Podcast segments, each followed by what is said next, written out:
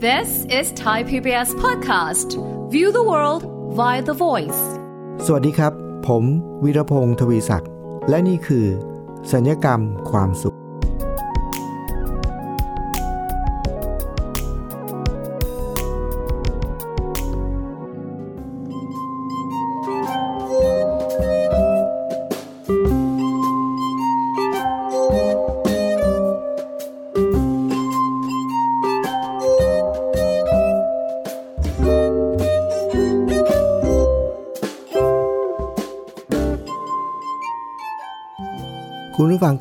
เมื่อเร็วๆนี้ผมมีกิจกรรมกิจกรรมหนึ่งนะครับ จะต้องไปจัดอบรมให้กับผู้เข้าร่วมสัมมนา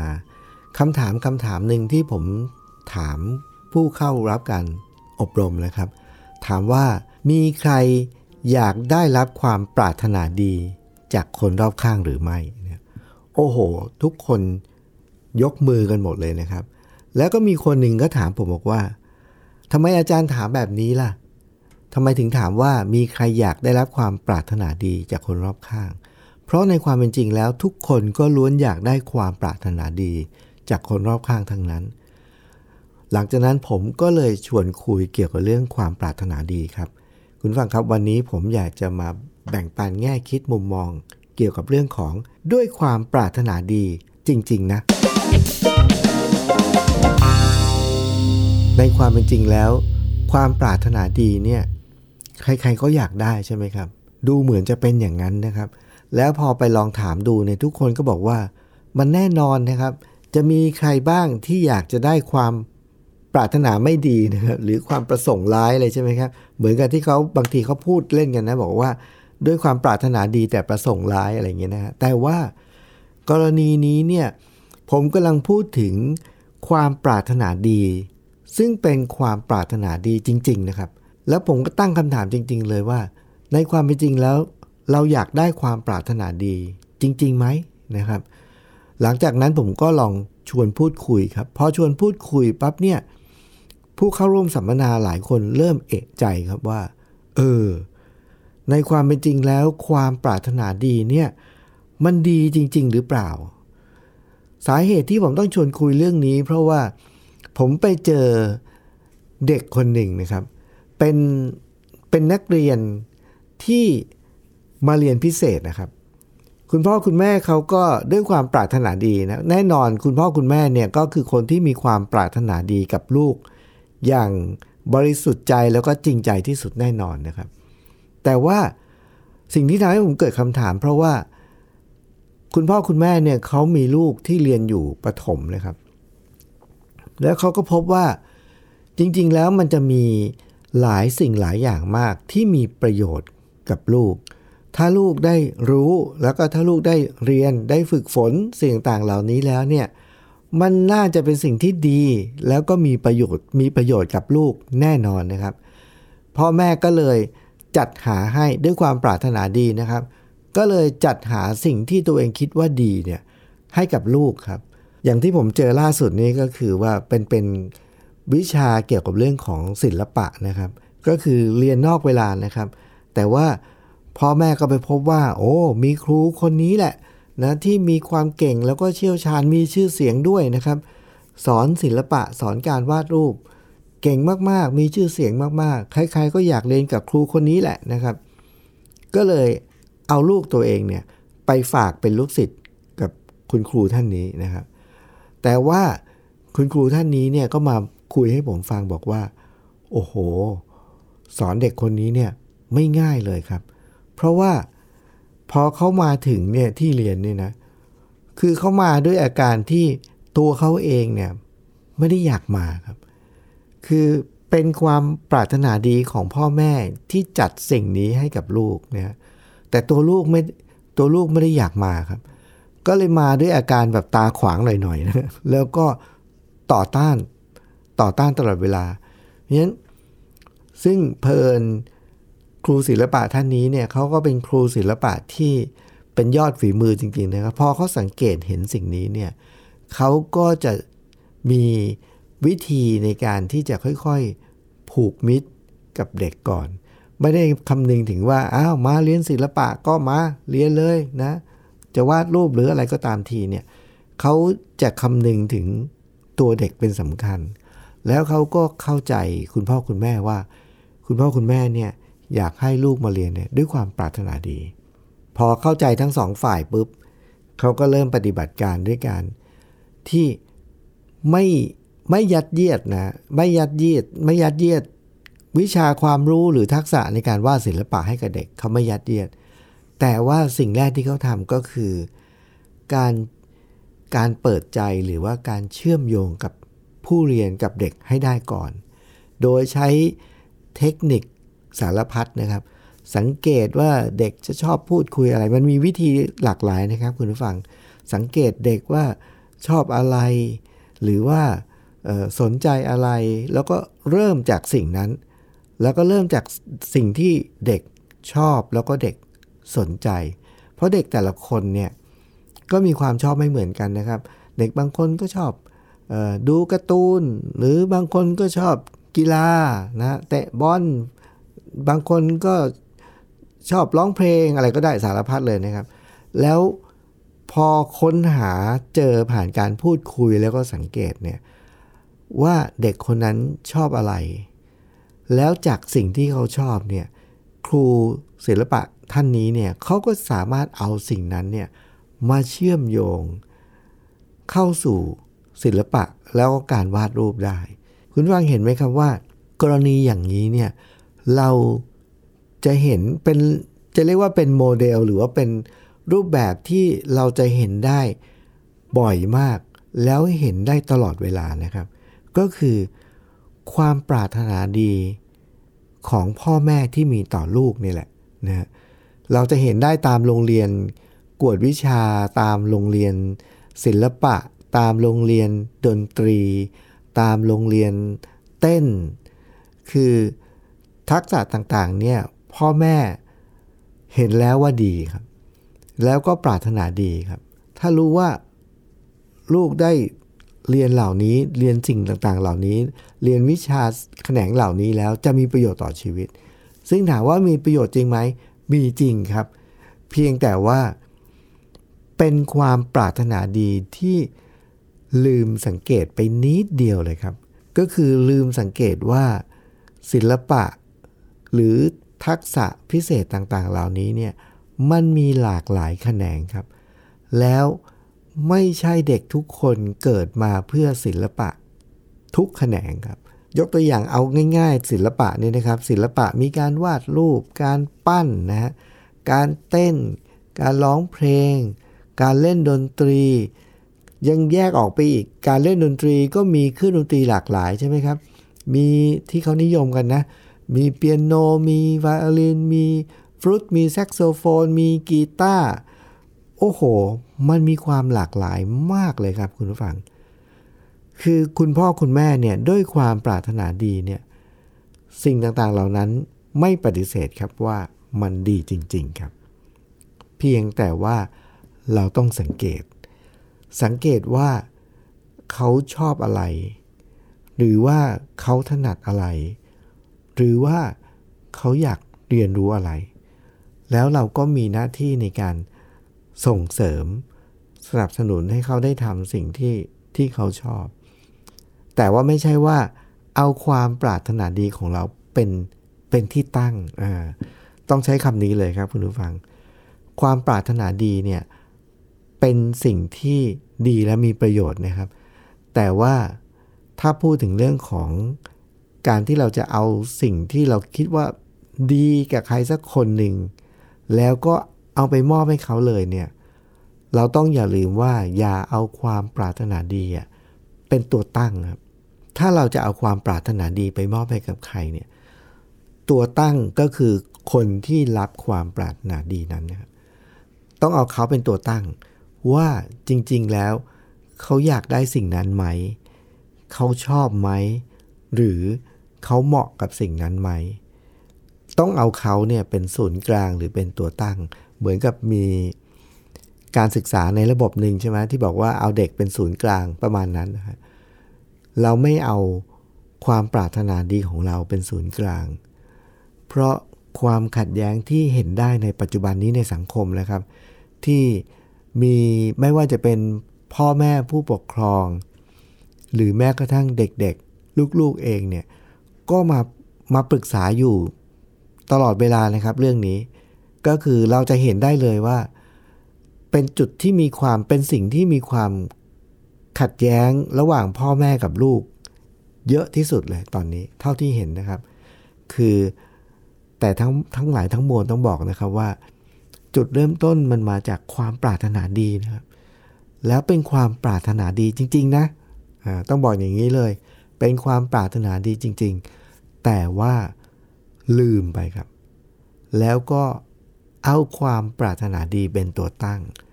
ก็เลยทำให้เกิดความขัดแย้งระหว่างผู้ให้กับผู้รับ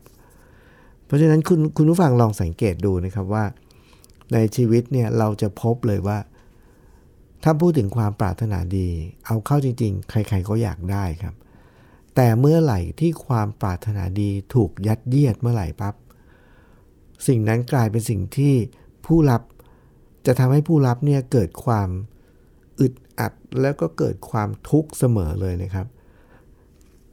สิ่งนี้เกิดขึ้นตลอดเวลาครับ ล่าสุดนี้มี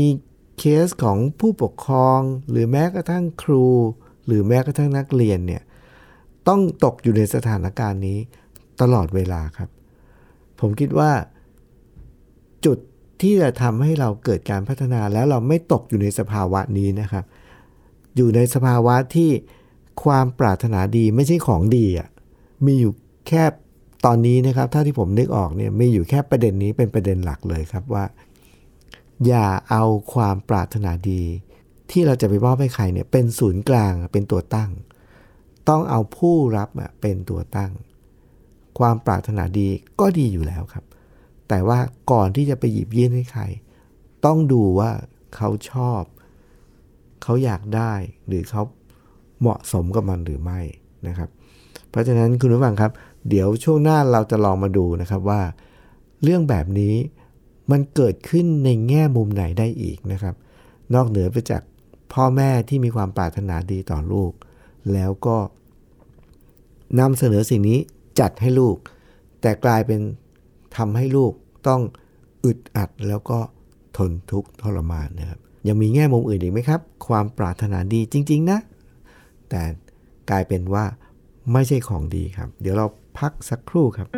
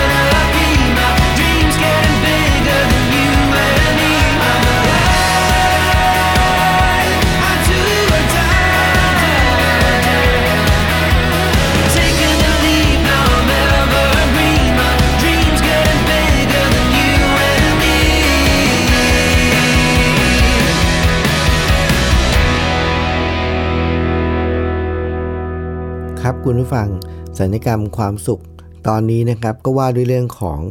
ด้วยความปรารถนาดีจริง ๆ นะนะครับที่ต้องมีคำว่าจริง ๆ นะเนี่ยเพื่อความมั่นใจครับคุณผู้ฟัง เพราะว่าฟังดูเผินๆดูเหมือนใครๆ ก็ชอบความปรารถนาดีครับ แต่พอมาคิดพิจารณาอย่างละเอียดถี่ถ้วนแล้วเราพบว่าหลายครั้ง คนจำนวนมาก ถูกทำร้ายนะครับ แล้วก็ต้องบาดเจ็บ ก็เพราะความปรารถนาดีนี่แหละนะครับ เป็นความปรารถนาดีที่มีศูนย์กลางอยู่ที่ตัวผู้ให้นะครับ โดยไม่ได้คำนึงถึงผู้รับว่าเขาต้องการหรือไม่ เขาอยากได้หรือไม่ แล้วมันเหมาะกับเขาหรือไม่ เมื่อตอนช่วงแรกนี่ผมก็เน้นไปที่เรื่องของความปรารถนาดีของพ่อแม่ที่มีต่อลูกนะครับ ซึ่งเป็นสิ่งดีครับ แต่กลับกลายเป็นสิ่งที่ทำให้ลูกเนี่ยต้อง จมอยู่ในความทุกข์ตลอดเวลา เพราะว่าต้องทนเรียนในสิ่งที่ตัวเองไม่ชอบไม่ถนัดอะไรเงี้ยเยอะแยะมากมายนะครับ ตอนนี้เราลองมาดูว่า สถานการณ์คล้ายๆ แบบนี้เนี่ยมันเกิดขึ้นที่ไหนอีกได้บ้างครับ ความปรารถนาดีจริง ๆ นะเนี่ยนะอยากจะยกตัวอย่างอย่างนี้ครับว่า ในที่ทำงาน หรือในสถาบันในองค์กรต่างๆ ก็มีเหตุการณ์คล้าย ๆ กันเต็มไปหมดนะครับ คุณผู้ฟัง แล้วมันเกิดขึ้นได้ไงก็ก็เพราะว่าผู้ออกกฎผู้ออกระเบียบ หรือผู้เป็นคนกำหนดเกณฑ์ต่างๆเนี่ยกำหนดมาเพราะความปรารถนาดีล้วนๆเลยครับ อย่างเช่นในโรงงานใช่ไหมครับถ้าเป็นโรงงานที่เป็นโรงงานที่มีเป็นการสายการผลิตเนี่ยเขาก็จะออกกฎเกณฑ์ต่างๆ มากมายว่า ต้องทำอย่างนั้นต้องทำอย่างนี้นะฮะขั้นตอนในการปฏิบัติ ก็คือกฎเหล่านั้นเนี่ยเป็นความปรารถนาดีครับ แต่ว่าคนที่ต้องปฏิบัติเนี่ยกลับรู้สึกว่ากฎเหล่านั้นเนี่ยมันเป็นอุปสรรค แล้วมันทำให้เขารู้สึกว่าทำงานยากขึ้นลำบากขึ้น แล้วก็รู้สึกว่าไม่สะดวกนะ คุณผู้ฟังเห็นไหมครับว่า มันจึงเกิดความขัดแย้งขึ้นตลอดเวลา แต่ทั้งหมดนี้มาจากไหนครับ มาจากความปรารถนาดีครับ มันฟังดูแล้วมันเหมือนจะเป็นเรื่องตลกนะครับ ในโรงงานถ้าเกิดว่าผมเชื่อว่า คุณผู้ฟังลองจินตนาการดูหรือเคยมีประสบการณ์นะในโรงงานเนี่ยเราก็จะพบเหตุการณ์อย่างนี้บ่อยมากครับ ว่าเขาจะมีกฎเลยครับว่า เวลาที่ทำงานเนี่ยในยกตัวอย่างในโรงงานสายการผลิตนะครับ พนักงานก็จะต้องใส่ชุดรัดกุมนะครับ เพื่อจะได้ อย่างผมเคยไปดูโรงงานที่เขามีการผลิตเนี่ยเขาก็จะพนักงานสุภาพสตรีหลายท่านเนี่ยก็ไว้ผมไว้ผมยาวใช่ไหมครับเขาก็จะมีกฎว่าจะต้องมัดผมให้เรียบร้อยนะครับ แล้วก็จะต้องใส่หมวกคลุมให้เรียบร้อย ถ้าไม่อย่างนั้นเนี่ยถ้าเป็นธุรกิจเกี่ยวกับอาหารนะครับ ถ้าเส้นผมตกลงไปในอาหารนี่ โอ้โห เป็นเรื่องใหญ่เลยนะครับ หรือถ้าไม่ใช่ธุรกิจอาหารเป็นสายการผลิตอื่น ๆนะครับ ถ้าไม่มัดผมอย่างดีเนี่ยอาจจะเกิดอุบัติเหตุได้ เส้นผมผมยาวๆเนี่ยโดนพัดปลิวไปอยู่ในเครื่องจักรหรืออะไรก็ตาม เราก็เห็นเยอะแยะมากมายนะครับ เพราะฉะนั้นจึงเป็นที่มาของกฎระเบียบต่างๆ หรือแม้กระทั่งหลายครั้งนะครับ ผมพบว่ากฎระเบียบต่างๆที่ออกมาเนี่ยเพื่อ เพิ่มประสิทธิภาพในการทำงาน ก็นับว่าเป็นความปรารถนาดีต่อทุกฝ่ายใช่ไหมครับ แต่หลายครั้งมีอยู่ครั้งหนึ่งผมพบว่ามีบริษัทบริษัทหนึ่งครับ เพื่อจะได้ให้งานมีประสิทธิภาพเขาก็ไม่ใช่ออกกฎอย่างเดียวนะครับ เขามีกฎแล้วก็มีรางวัลพิเศษด้วยครับ ก็คือเกี่ยวกับเรื่องวันพนักงานก็มีสิทธิ์ที่จะลา หรือว่าขาดงานได้ ลาได้แล้วก็มาสายได้เดือนละกี่ครั้งอะไรเงี้ยนะครับ แต่ว่าอันนี้คือเป็นกฎระเบียบ เพื่อให้งานมีประสิทธิภาพ ก็นับว่าเป็นความปรารถนาดีโดยรวมนะครับของทั้งสองฝ่าย แต่ว่ามีอยู่ครั้งหนึ่งครับ กลายเป็นว่ากฎระเบียบนี้เนี่ยสร้างความเสียหายอย่างมากให้กับพนักงานผู้ปฏิบัติงานนะครับ ก็คือเขามีกฎว่า พนักงานมีสิทธิ์ที่จะ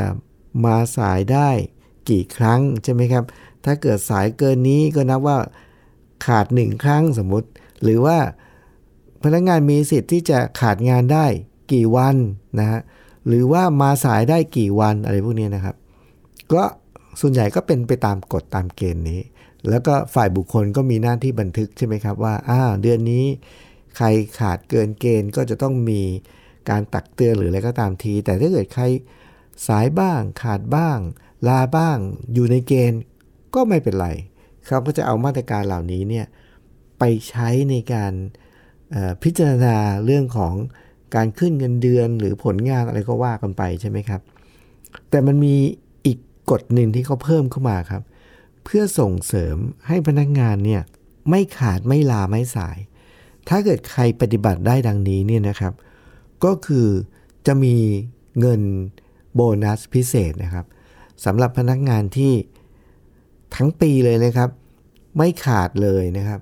แล้วก็ไม่ลาเลย แล้วก็ไม่มาสายเลยครับ คุณฟังเชื่อไหมครับว่ากฎนี้เนี่ยส่งเสริมให้พนักงานเนี่ยทำงานแบบขยันหมั่นเพียรแล้วก็ตั้งใจแล้วก็ไม่ขาดไม่ลาไม่สายอะ่ะใครทำได้ดังนี้ ในสิ้นปีนี้เขามีรางวัลให้ บางบริษัทนี่เป็นทองเลยนะครับ